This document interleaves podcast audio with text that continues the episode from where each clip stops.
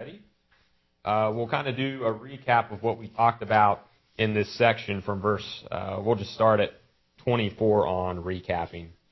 Uh, Paul begins in verse 24 with something very interesting, which if you don't know your theology at all, if you don't know what's going on, it might be a very shocking statement. What is that shocking statement in verse 24 if you don't know how to understand it correctly?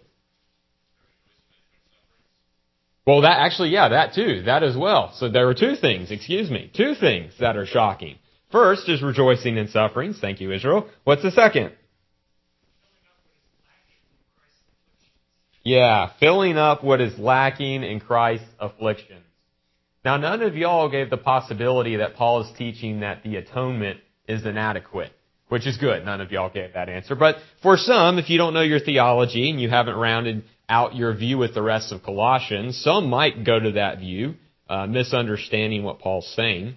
But what is it actually saying? That he is filling up what is lacking in Christ's afflictions.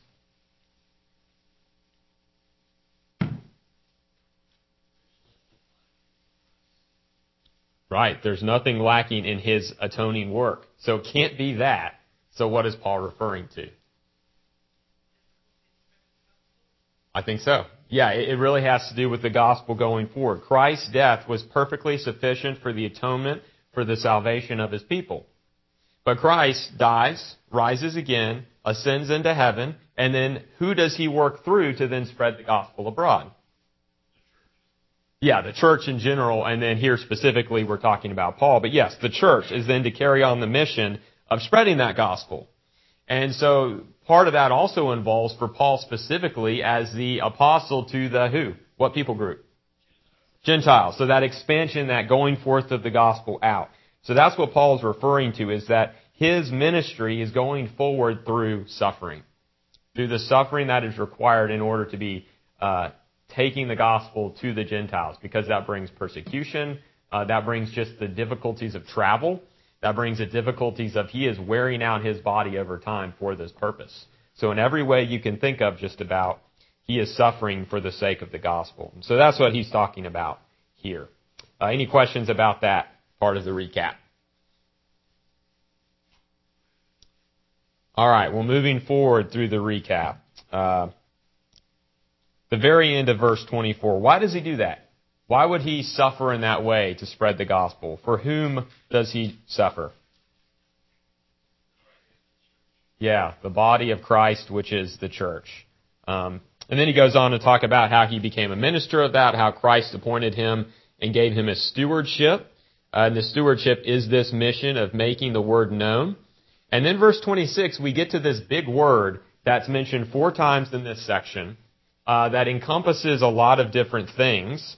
Uh, what is this word in verse 26? We talked a lot about it last week. Mystery. mystery. Yeah. So what's the mystery? First look at it in verse 26. How's the mystery described here?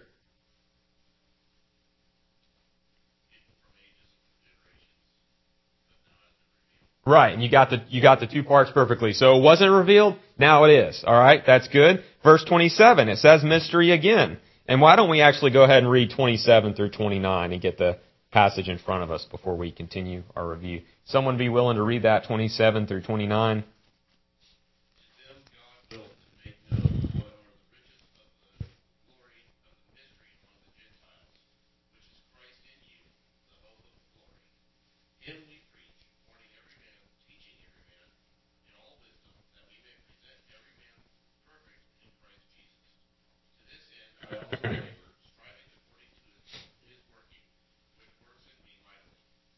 All right. Thank you. So we see the first two occurrences of mystery in 26 and 27, and we'll get to the other two in the first five verses of chapter 2. But what else is the mystery in chapter, in, uh, excuse me, chapter 1, verse 27? Christ in you, right. Now look at the end of verse 2 in chapter 2 and see what the mystery is there.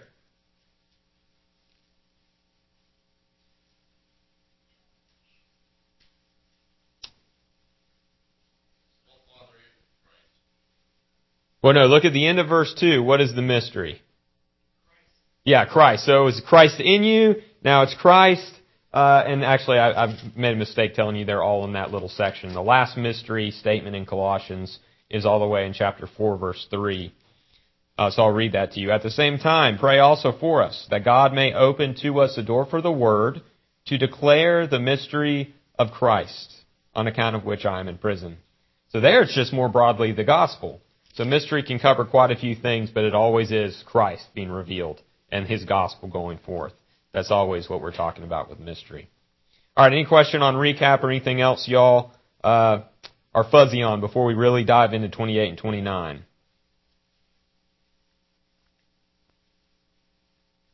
All right, well, hearing none and seeing no hands, I'm going to reread verse 28. So him we proclaim, who's the him? Right, so him we proclaim, warning everyone and teaching everyone with all wisdom Okay, let's start with that. So we're preaching Christ. We're proclaiming Christ. We're heralding Christ. That's what the Greek word can mean, all those different things. Uh, and then there's two things we do that describe what that proclamation is. How is Christ proclaimed? Just on the phrase we, phrases we just read. Warning and teaching. Why do we need to warn? What are we warning about? Okay, against false teachings, good. And Paul is ramping up, well, Paul and Timothy, they're ramping up to address some heretical views soon in the book. So we're getting close to that. So this is kind of an introduction to that, but I think it's more than that too. What else is being warned about? Yeah.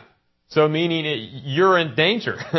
you need the gospel. Uh, your sin has condemned you. So there's that kind of warning as well. Uh, you could also look at it as just positive warning. Uh, in the in the church when we're preaching, when we're teaching, when we're uh, meeting with one another and encouraging one another. Sometimes that involves sin and confronting sin and saying you need to come out of this sin and repent because it's leading you down into further and further sin, and sin leads to death. So there's also that kind of more positive, encouraging way to warn each other, uh, to keep each other accountable. I think that's well included there. All right, teaching. What's the teaching? What are we teaching? Don't overthink it. Yeah. We're teaching the mystery, which is Christ, which is Christ in you, which is the gospel, which is the word that was revealed before but not fully explaining everything in the Old Testament, and now we're seeing the full picture in the New. All of those things are what we are teaching. Uh, so we're teaching each other how to uh, we're pointing each other to Christ. We're teaching each other how to live godly lives by setting examples for one another and admonishing. Uh, all those things fall under teaching, and some of them border on uh, warning as well. Uh, but we don't just warn, we don't just teach, we do it with all wisdom. So now we're introduced to really a new word that's going to pop up a lot in the coming verses. This idea of wisdom. So what is wisdom?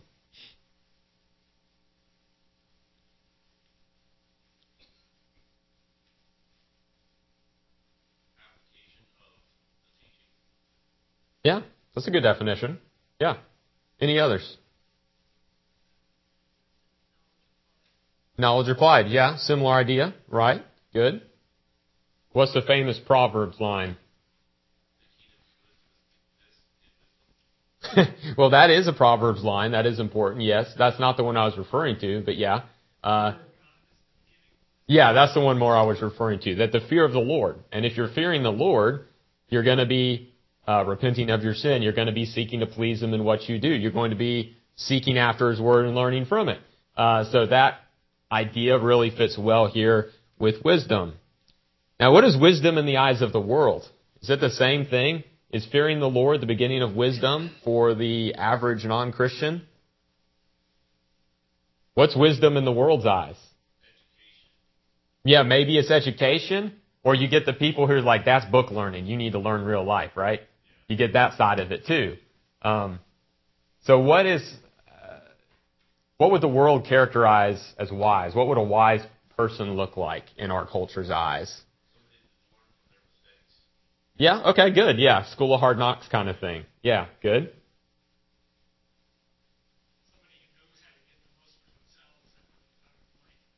Yeah. Yeah. I think so. I think that's the normal current culture kind of way to view it.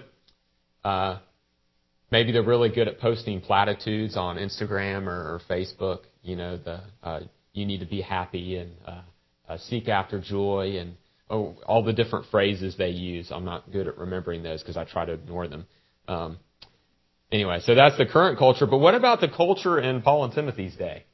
Would they have described a wise man in the same way that the American culture does today?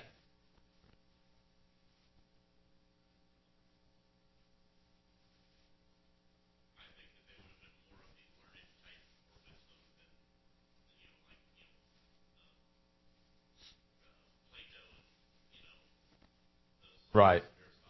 Yeah, I, I think you're right. I think in a lot of ways there'd be similarities, but in a lot of ways they did focus a lot more on the philosophy side of things. Uh, what you know, what are your, uh, what is noble, what is valuable, the more the philosophical side. But then even among them, you had was it the Epicureans who focused on good times, living it up. So in a way, they would fit today very well. But you also had the Stoics, uh, people who are more serious people who were lost in thought and all they did was sit in the agora in Athens and talk about philosophy. That was what they considered noble and that was wisdom. But was that biblical wisdom? No, we'll get to that more in a few verses. Uh, so I want you to, to think about worldly wisdom versus what biblical wisdom is as we go forward here. So in everything Paul does, warning and teaching, uh, they're doing it with all biblical wisdom, all godly wisdom. The point being, teach you to fear the Lord so you can serve and love Him. That's the purpose here. Alright. The rest of verse 28. What's the purpose? What's the purpose of all that teaching, of all that warning, of doing it with wisdom? Answer, that we may present everyone mature in Christ. What do you all make of that? To present everyone mature in Christ.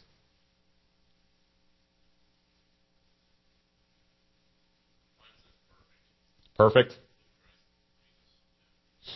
Yeah, I can see where they got that. Yeah. It was in New King James? New King James. New King James, yeah.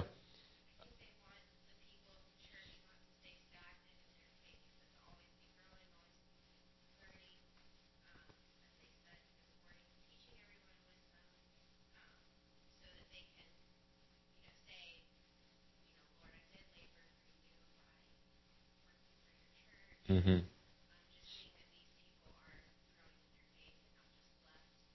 Right. Right. Uh,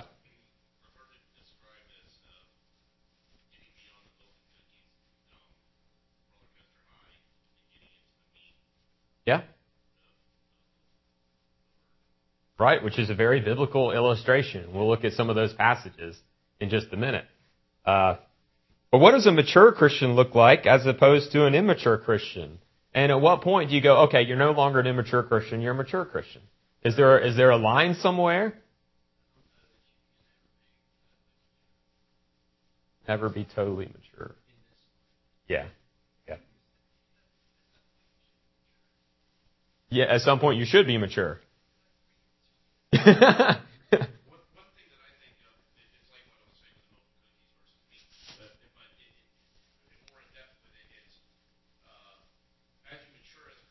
your life and how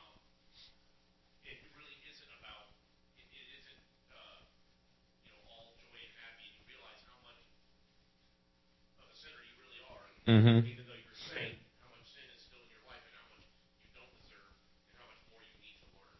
Yeah. As opposed to when you first get it, you're you know, super on fire and you want to smack everybody in the face with the Bible and have them have joy with it. All right, so we're really seeing three options here from y'all's answers, and I think these are good. So one, it's impossible now to be completely mature. That's what Bob said. So there's no point where you'll be perfect if you use the New King James translation. Uh, the other is that at some point you should reach maturity. Uh, I'm trying to think how to write that. Possible now. I'll just put possible. As in, at some point, not perfection, but at some point you can be considered mature in your faith. Okay, so that's an option. And then the last option, did y'all pick it out with the conversations and different comments from people? So it's impossible now, it is possible now, and then there's one other. In process. Good. Yeah, we'll just put in process. I like that. Right. So there's a sense in which this could just be a scale. You are to be continually maturing and not stuck in the elementary basics of the faith for your whole Christian walk. That there should be an increase. Because there's not some point where, okay, you're mature, you don't have to do anything else. We know that's not true. You'll never be perfect, as Bob said, in this life. Uh, and yet there is some sense in which you can reach a possible uh, level of being more mature in the faith, of being solid, if you will, in the faith. And so, I don't know. I guess in process is kind of applicable in both of those. But uh, I think mostly we're to look at the in process element. But it is possible to be mature, because otherwise Paul and Timothy would be toiling for nothing. If it was impossible, they wouldn't be doing it, right? And so, of course, it's impossible to be perfect in this life, but that doesn't mean it's impossible to be mature as a Christian. All right, let's look at some maturity passages. Uh, let's go to 1 Corinthians 3 first. And then once we look at a couple of these, I'll let y'all tell me what you think. So 1 Corinthians 3.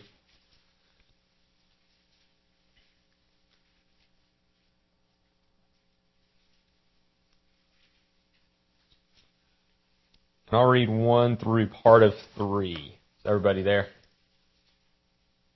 So 1 Corinthians 3, I'll start in verse 1.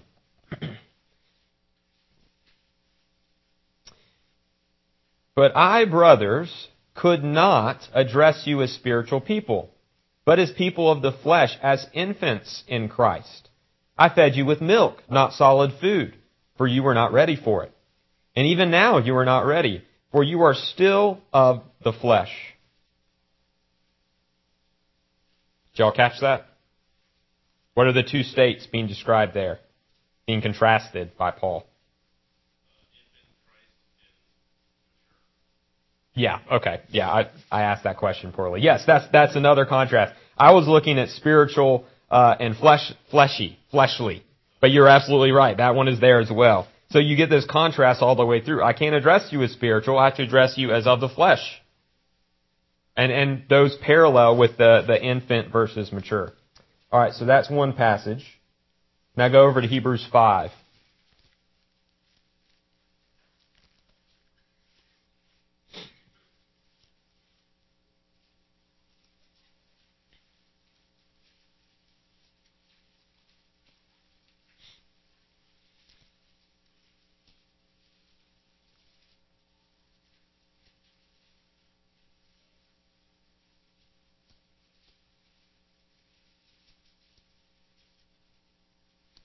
So Hebrews chapter 5, and we'll read 11 through the end of the chapter, through 14. So about this we have much to say, and it is hard to explain, since you have become dull of hearing. For though by this time you ought to be teachers, you need someone to teach you again the basic principles of the oracles of God. You need milk, not solid food. For everyone who lives on milk is unskilled in the word of righteousness, since he is a child. But solid food is for the mature, for those who have their powers of discernment trained by constant practice to distinguish good from evil. So this kind of helps fill out some from the First Corinthians passage. What's going on there?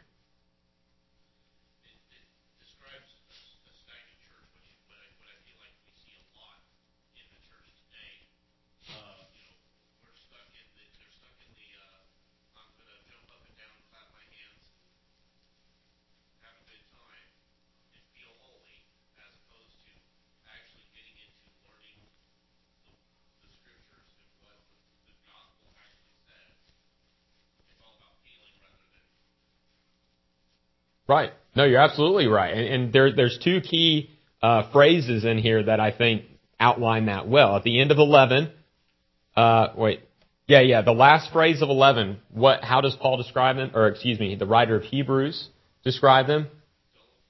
Dull of hearing. Although for some people that may not have been a wrong say. Anyway. Uh, yes, dull of hearing. Uh, hearing what? What's being implied? The Word. The Word of God. The truth that they need to live day to day. They are dull of hearing it. Alright, so there's one. And then you go to 13. What are they unskilled in? Yeah. So again, we're talking about the Word. How they should be living, what they should understand about God and their relationship with Him. Uh, that they need to be feeding off the Word. Apparently they're not getting it. They're dull of hearing. There's a lack of understanding and a lack of, clearly a lack of care to understand. They're not worried about it. They're not concerned about it. They're just doing their thing. Mm-hmm. Yeah. Right. They may have believed with joy. They may still call themselves Christians. They may go to church every Sunday. They may go to a solid church every Sunday. And yet somehow they're still dull of hearing. Uh, there's a, a drought of the Word, a drought of God's Word. So that's what we're talking about really. All right, now we can go back to Colossians. Sure.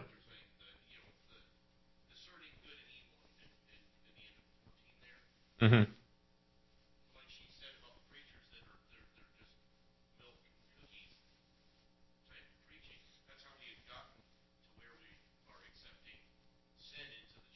Mm-hmm. Right.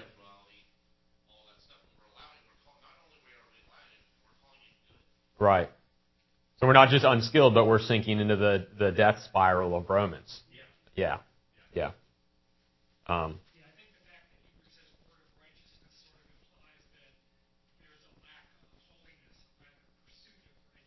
Right. Right. Absolutely. And so now when we go back to Colossians, we can plug in those things we just read because I believe we're talking about the same thing. Paul says that we may present everyone mature in Christ. Now does he say perfect? I know in the New King James he does. But does he say perfect as in literally spotless in this life? No. I think what we're talking about is that you understand the faith and that you're seeking to follow after Christ. That you are uh, focusing on the fear of the Lord. Not as in trepidation, unwillingness to come near Him because you're so terrified, but that you honor God in everything you do, that you seek after His Word and seek to feed upon the truth, um, that you seek to care about the truth. Uh, so I think that's the maturity that we're talking about, and I think it is definitely in process as well, because it doesn't sound like from the Hebrews passage like they were always dull of hearing. They had to come to the faith at some point. They had to say, "Oh well, we're, we're Christian" at some point which at that time in history was not an easy thing to do. It was not a popular thing to do. So they had to have some level of commitment, and yet at some point, they stopped growing. They stopped caring. They stopped seeking to go any further in their faith. And so I think this is very much a process where you get past this stage of milk and cookies, as Israel keeps saying, and you get on to the meat of the word. You get on to the meat of what it means to live as a Christian. Uh, maybe even to the point where you're struggling for the sake of the gospel, like Paul is doing. Maybe not to that extent, but to that you're willing to do that. Um, you're willing to give all you have. Yeah.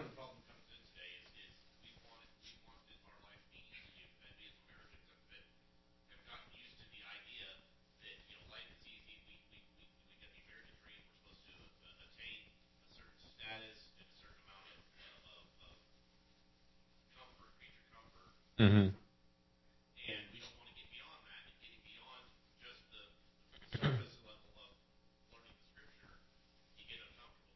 Mm-hmm. Yeah. Yeah, being confronted by your sin, uh, being willing to talk to others when they need help or direction or encouragement, uh, those aren't easy things. So yeah, it's not comfortable to talk about those things with people or to address it in your own heart. So yeah, you're absolutely right. And so I think what we're seeing here is that Paul's purpose is to uh, continue preaching the word, continue feeding these churches, continue writing scripture so that they will be maturing, so that they will be going through this process, so that ultimately when they die or Christ returns, in what state are they going to be found? Maturity. And so if you want to take perfect and you want to cling to that uh, translation, I'm not saying you do, but just if since you have the New King James, you could there. If you want to really cling to that, well, you could take it just as understanding that we are maturing to the point where when we die or Christ returns, we have been presented mature before God. That we have completed our journey in maturity, so to speak. But I think it's very much an in process thing too.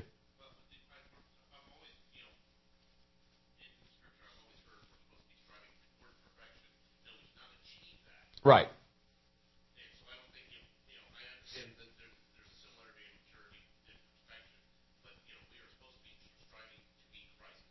Right. Yeah, no, I see what you're saying.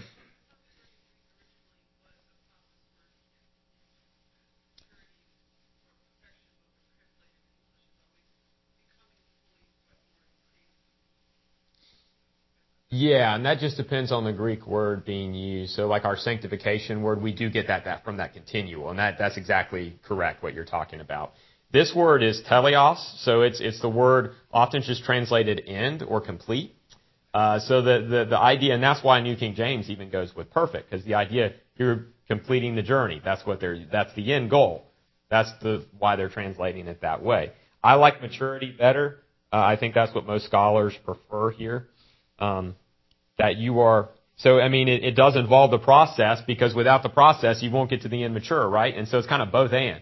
It's the process, but it's also the end point because you can't really fully separate them. Uh, any questions or thoughts about that, or did I just confuse you?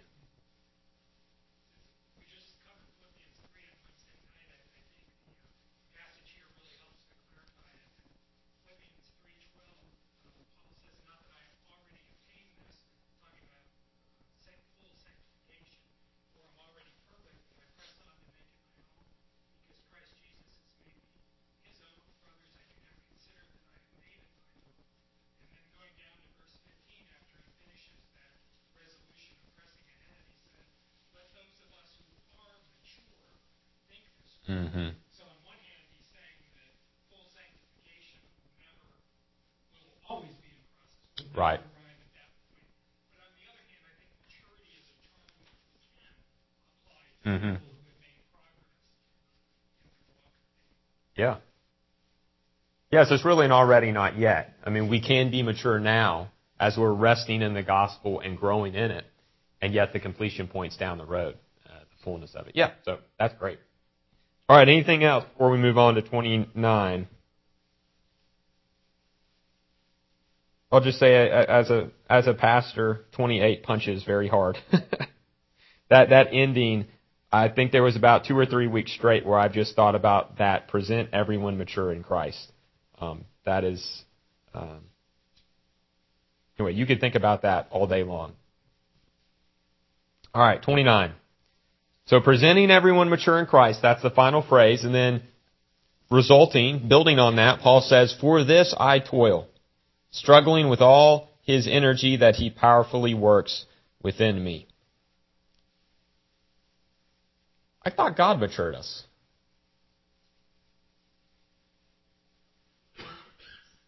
What is Paul working towards? If God's the one maturing us, why is Paul working so hard? Why is he toiling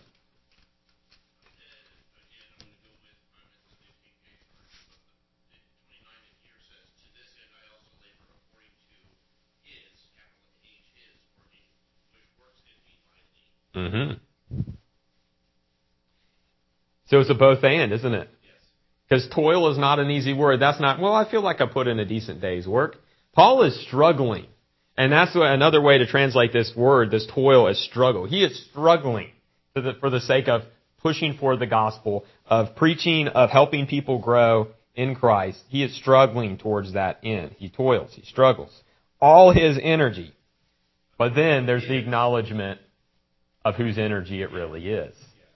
And so this is where we sometimes can get mixed up. It's like, oh, well, it's God's job to work in sanctification. It's God's job ultimately to do missions work and to, to preach the gospel to others. I mean, He's the one who's going to really save them. We can't save people, right? And so we can sometimes kind of separate it and have this idea where what we do doesn't really matter because God's doing it all. And really that leads you to, uh, it's called hyper Calvinism. And if you are a hyper Calvinist, there's no reason to do missions. There's not really a reason to pray because God already knows it, so what's the point? And it can lead you down some bad roads. On the other hand, you can go the other direction with it and say, well, it's all about what we do. We gotta work harder so it gets done. We gotta make sure we're saving people. Notice how I said that. So you have two ends of a spectrum. God's gonna do it all, or it's all up to us and God doesn't do anything really. Are either of those correct? Obviously no.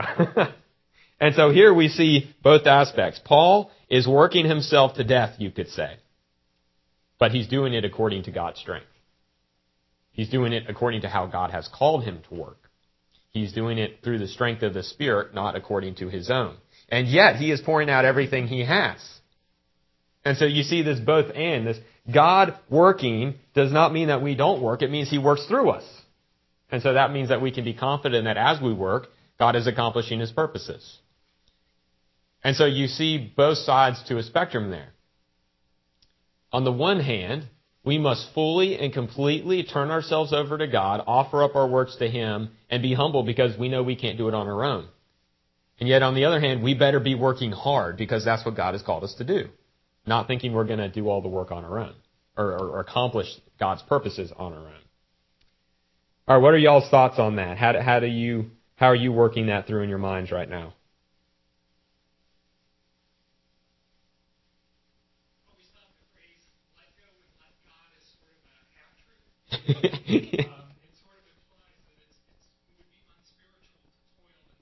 Mm-hmm. Mm-hmm. Right.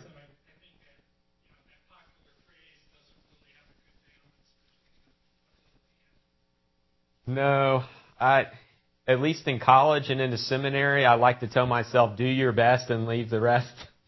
As in, work as hard as you can, but leave the rest up to God and just. I haven't really thought it through much past how I meant it, so it could still be taken wrong. I'm not sure. Uh, but that's what it, the phrase that I always had in my head in school. Uh, but it's a very difficult balance, and it's very easy, and I know every one of you, and I, I do it too. We slip off of both ends of that spectrum at times. Think, okay, well, I'm working hard on these sermons. People are getting saved this week. like, I should be working hard, but God's the one who's going to use it for something if He wants to. Uh, it's not up to whether or not I worked really hard or not. I'm called to do that, but God is the one who's going to work through it or not.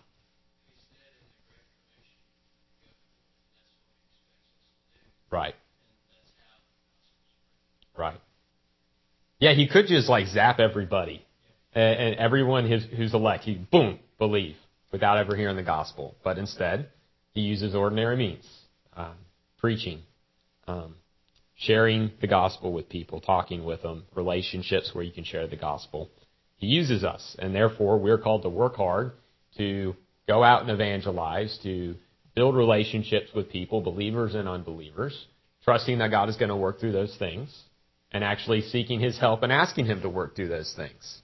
Um, and so it's a very difficult balance, one which we should constantly be examining ourselves on what we're really doing. Are we working for ourselves or are we working for God? Um, am I turning these works over to Him and asking His blessing on them and to work through them? Or am I just assuming if I do the work on my own, meaning not in His strength, God's going to move? We have to work in His strength, not our own. But we are still toiling. All right, any other comments on that? There's a lot there. I mean, it's a whole sermon topic.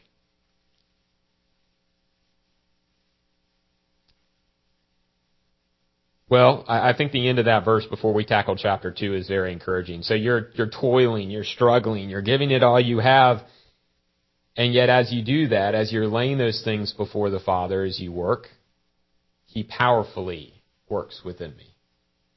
So there's the promise. You work hard as God has called you to do in the way that He's called you to do it, and He is working powerfully in you. Doesn't mean if you go out and you're doing it right that you'll convert 50 people from standing on the street corner, but it does mean God's accomplishing His purpose, whatever He wanted to accomplish through you in whatever it is you're doing. So that's the, the thing we have to keep in mind. Alright, chapter 2, which is really just starting to build on these same ideas. Uh, let's read 1 through 5, though I doubt we will get through 1 through 5 because we don't have that much time. But someone would be willing to read chapter 2, verses 1 through 5 of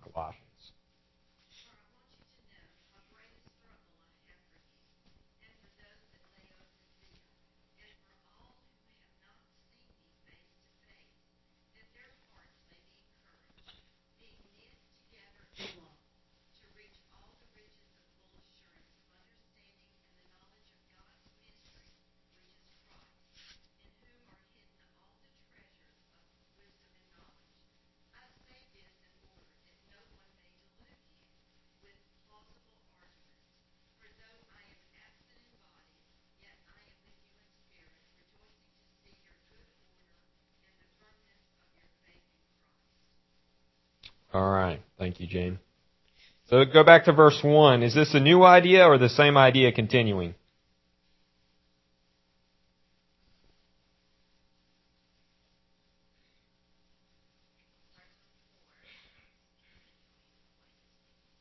Yeah, Bob, what were you going to say? Yeah, it's not new. It's the same thing. He talks about his toil and his struggle and what he's doing, revealing this mystery. And then it's just re- almost like just adding for emphasis, I want you to know how great a struggle I have for you and for those at Laodicea. Um, so he is working hard for the purpose of the church. He is working for you who's hearing this word. Uh, that's the point of what he's doing. He's not, uh, he wants you to know it too so that you'll be encouraged by it. And so they may not have seen him. Some of them didn't see him face to face apparently, but that doesn't really even matter in the end. It's by his encouragement, by his works, he wants them to, what effect does he want for them in verse 2?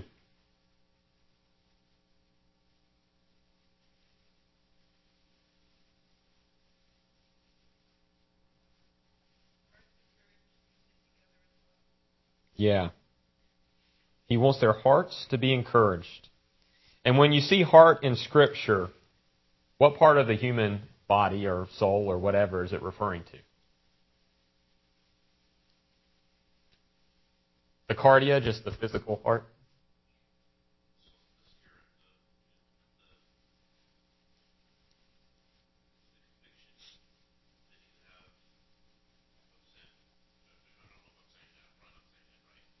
I got two things. I got soul and emotions. Is that what you meant? Yeah. Okay. Yeah, I think you're right. it's really the full being. I mean, it obviously we're embodied souls, so our bodies affect our souls and our emotions. But really, all of us, our whole being, uh, that He wants us to be encouraged in our whole being, and that we would be knit together in love. Now, how would knowing that Paul is struggling for them and knowing about this mystery and the point of the gospel, how would that knit them together in love?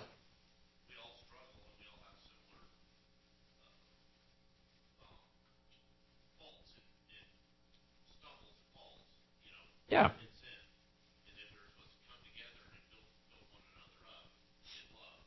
Right.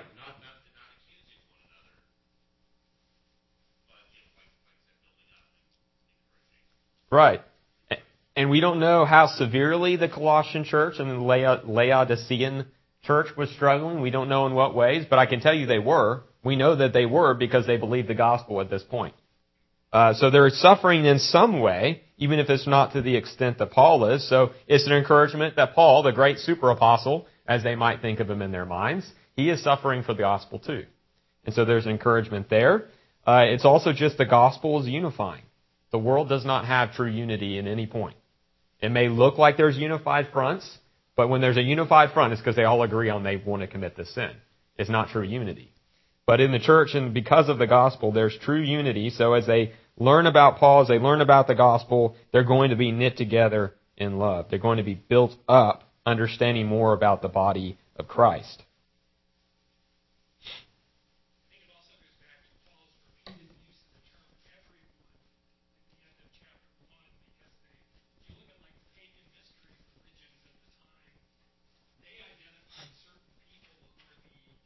Mm-hmm.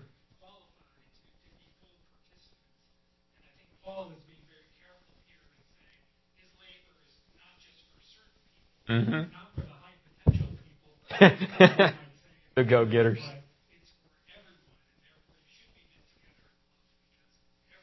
Mm.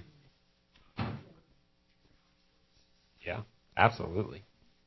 And, and something's going to build on that really well in just a minute in these verses too. Just continue to expand upon everything you just said. Any other comments on that? That knit together in love. Now we hear God is love all the time. And, and sometimes you may even bristle at that because of how often it's thrown against Christians, or, or at least by Christians who have no evidence of any uh, true faith in them, where they're completely just like the world. And they'll say God is love, right? And so we want to bristle at that, but at the same time, God is love. I mean, that is a true attribute of God. And so we're knit together in that love, and we do need to remember that. Um, exactly. And that's why when I hear someone say that, I automatically assume that they're the basically the world and that they're espousing something like uh, uh, like gay marriage or something like, and that's what they mean. Well, God accepts everyone. God is love. So yeah.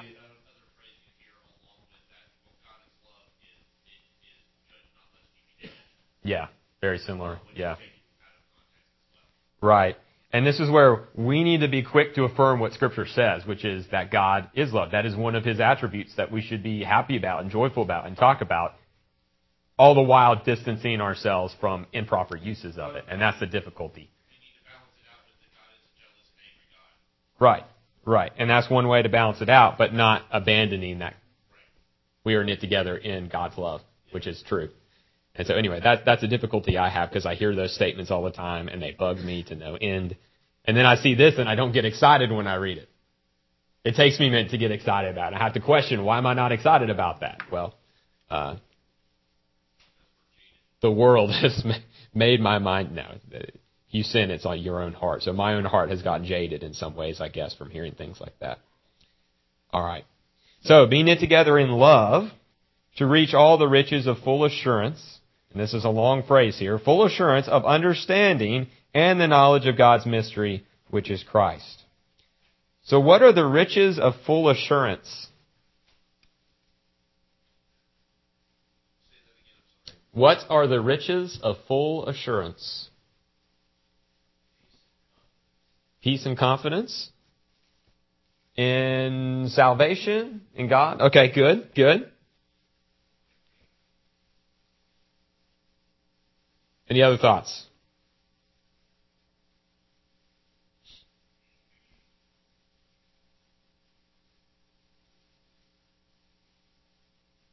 There's a lot of words there, aren't there?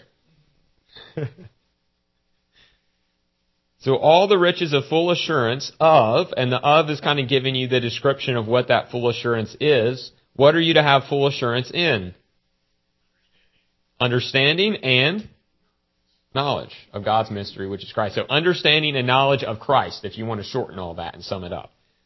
Uh, understanding and knowledge of Christ. So notice how we have like every area lumped in here. We have love, we have emotions, we have a uh, state of being in God in terms of that we are connected to that perfect, infinite love. Uh, but that our assurance co- connects with that also understanding and knowledge. So it's like we can't separate our rational thinking we can't separate out our emotions. We can't cancel out anything. We have to put it all together. It's all encompassing. And in that we have a full assurance. I think this connects very closely with assurance of salvation as well. What is assurance of salvation?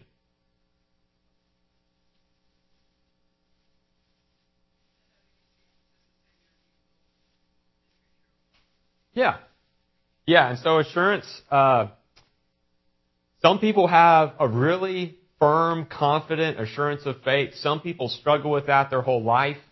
Some people uh, have a strong assurance of faith who shouldn't. Some people have a weak assurance of faith that should have a strong one. And so it's something that can, we can grow in this assurance of faith. How could we grow in assurance of faith according to this verse?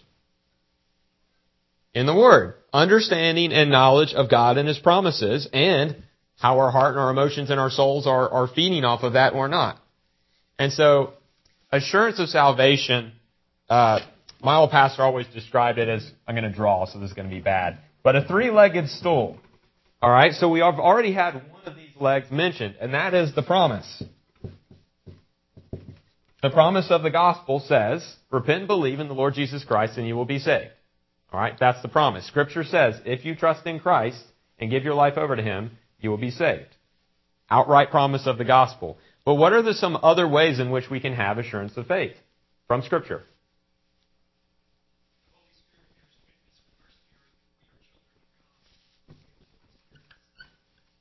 I'm just going to put adoption for that. Uh, don't think of it in like the, you know, the, uh, what's that called? The golden chain of, of salvation. Don't think of it in that sense right here. Uh, think of it in the sense of that sense, as Dave just explained, that you are a child of God, that the Holy Spirit bears witness. Good. So that's two legs. What's the third leg of the, of the stool from Scripture?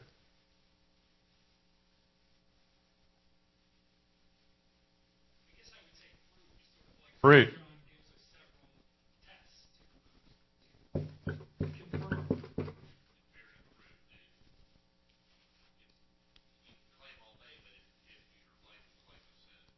Right, and that's where the, the people who normally say, go back to that phrase, God is love, often how the culture uses it, or Christians, is that they can do whatever they want because God doesn't care because he just is a cool guy. It's kind of how they mean it, right?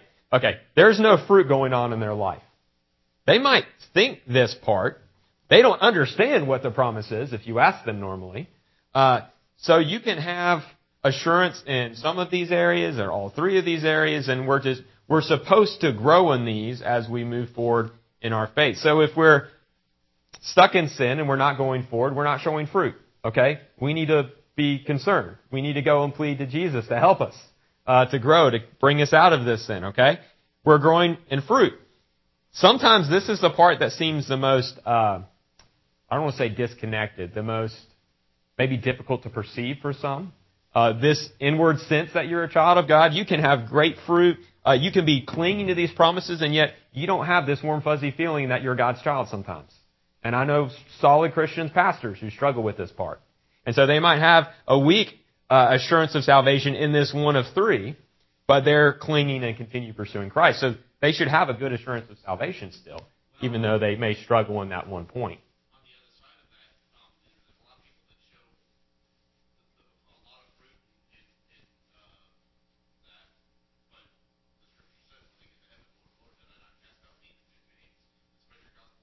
Right.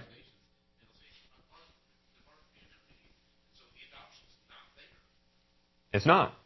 And the fruit, was it really fruit, or was it what they wanted to do, or they thought it made them look good, or it made them fit in with the people they were with? Uh, so you can, right. And did they misunderstand the promise? Did they never really grasp hold, it? or maybe they knew what it meant, but they didn't ever care enough to actually give their lives over? And so, yeah, so in these ways, but this is how uh, at least in reform circles, we talk about assurance of salvation. If you go through the confession, it gives all three of these categories for assurance of salvation. And I think that if you keep those categories in mind, it helps you understand what Paul's talking about with all these words here. So the riches of full assurance of understanding and knowledge of Christ. You want to summarize it that way. Um, that you are clinging to an understanding and growing in the knowledge of Christ. That's maturing right there. All right, thoughts or comments about that? Anything else?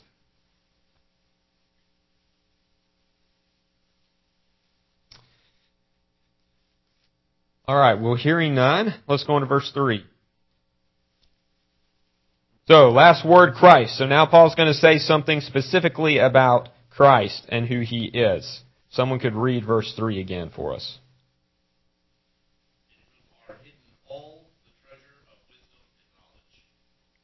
Whom are hidden all the treasures of wisdom and knowledge. So you're starting to see these words reappearing in this section? Yeah, wisdom and knowledge, they come back around. So what are we supposed to be growing in? Wisdom and knowledge. Uh, how is Paul and Timothy, how are they teaching everybody and warning everybody in 28, uh, 128? Yeah, so they're presenting the knowledge of Christ and Him crucified, uh, and they're doing that with all wisdom. So you see these words reappearing and coming back in again. So God's mystery, who is Christ, and in Christ are all wisdom and knowledge. So how are you going to grow in wisdom and knowledge? Well, you have to go to the source of it. The only one who is perfectly wise and who has all knowledge. Um, if God is the source, then there is no other place to find it. Meaning, if you're not communing with Him, then there's no way that you can ever find wisdom or knowledge in any form. So we get this grand explanation, this grand, really Christological statement about who Christ is as the source of all wisdom and knowledge. And uh, what's the word Paul uses there in verse three to refer to wisdom and knowledge? Treasures. When Scripture talks about treasure, how is it normally being used?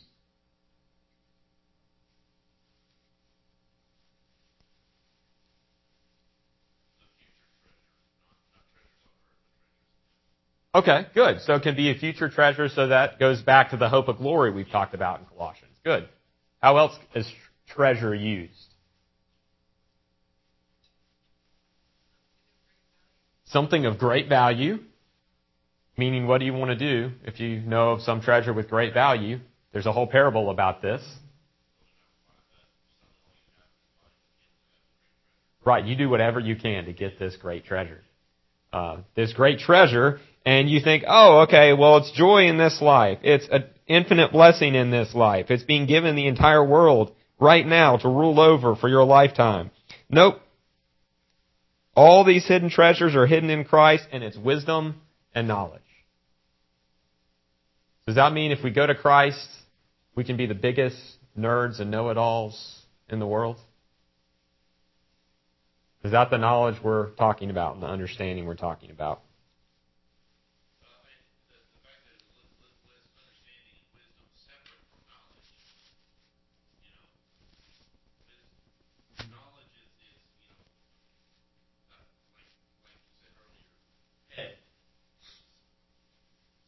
Mm-hmm.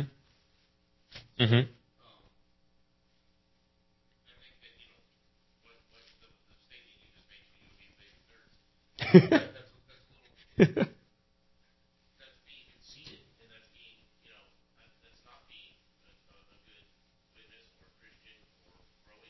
To act like that. Yeah, no, yeah, absolutely. No, that would not be a good thing. And that's not the knowledge we're talking about. Because what's it coupled with? Knowledge and wisdom. And, and what was the way, I think, Carol, I think you described it this way, maybe Bob, you did too. You take the knowledge, and then biblical wisdom is applying that knowledge. And so it's not that we're just learning everything we can and we're walking uh, systematic theology, but that what we are learning from Scripture, what we are learning from Christ, that we are applying to our hearts and our lives. That it is changing how we are living. That's the treasure.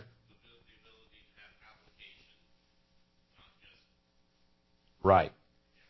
The treasure is something, is, it's not just knowledge, it's knowledge that through the Holy Spirit can be applied to our lives, sanctify us, and, there's a word, mature us to the point that we are mature and it can, brings us the glory completed. And so it's a very productive wisdom and knowledge. Um,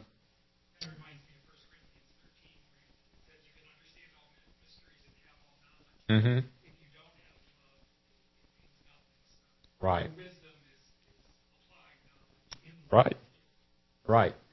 Yeah. Uh, don't just know it. Understand it and apply it to your heart and to your life. I go over to Proverbs 2. And this is just rounding out everything we've already said.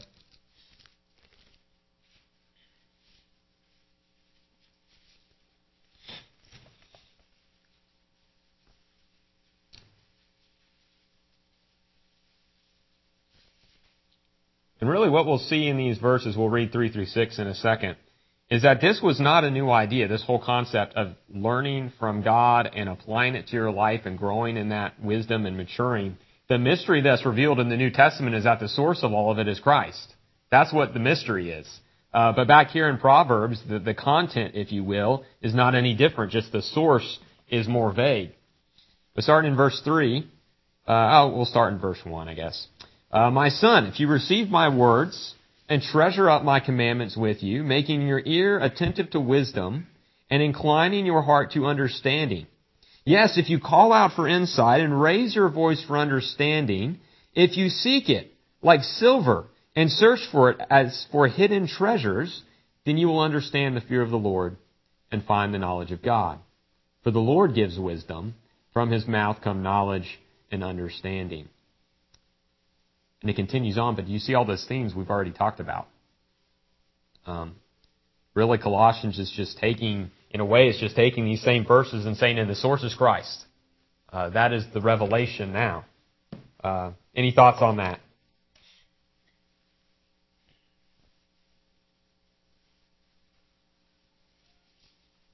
All right, I'll take that as a no. All right, let's see. We've got a few minutes, but not much time. Hmm.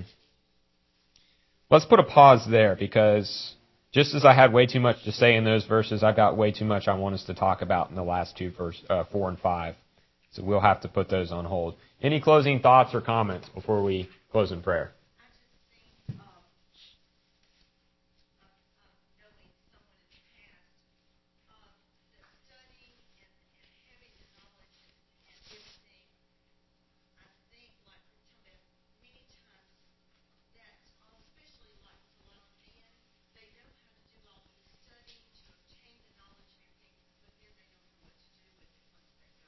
Well. Yeah. Yeah. And just speaking very openly, that's one of my personal struggles, especially when I was in seminary. It's like getting fed with a fire hose and you're supposed to drink it all and apply it. And uh, just sanctification can't be sped up that much. I mean, there's a certain limit to what you're capable of understanding and growing in. Uh, and so it takes time to really take all that head knowledge that gets dumped on you and try to apply it and, and, really dwell and meditate on it. Uh, so that's a personal struggle of mine from the past and still continuing. Uh, yeah. But is it not a wonderful thing if we knew everything when we became a Christian? Even as old as I am, I'd be more. That's true. Growing process. Yes. Yeah. It's a a growing process. hmm Uh, you, you know this, and you know this, and this may bring you closer, have a closer relationship with God. Not Mhm. what you know on the word. Right. Right. But we never arrive. No. We'll arrive in glory. Yeah, yeah, and that's back to that already not yet. We are maturing, and we can be mature now, but we won't be perfectly mature till later. Yeah, absolutely. Another thing I thought of the fact that all the treasures of wisdom and knowledge are hidden in Christ. When we look at the Old Testament and the scriptures, I think we see Christ revealed throughout the Old Testament. hmm You know, sometimes in academic circles, particularly, I'll come across people who say, "Oh, Christians they just try to read stuff back into the Old Testament. There's really not much there that looks forward to, to Christ or the Messiah. They're, they're just kind of reading back to, to what was never there." Uh huh. Uh huh. But I think that's not true at all. Yeah. I've always been baffled by that, how you can look at the Old Testament and not see. It, it's basically the same plan of salvation, it's from, a, but it's just from a different, it's from the other end of the spectrum. It's a looking forward to as opposed to Right. the fulfillment of Right. uh, salvation through Christ. Yeah. Because that's what all of the, even the ceremonial stuff was, was a, a representation of what was to come.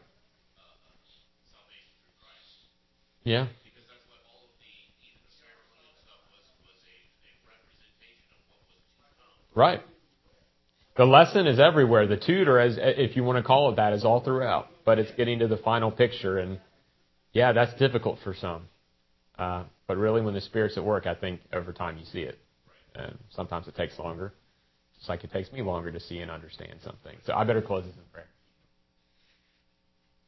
Lord God, we do thank you that you are maturing us through your word.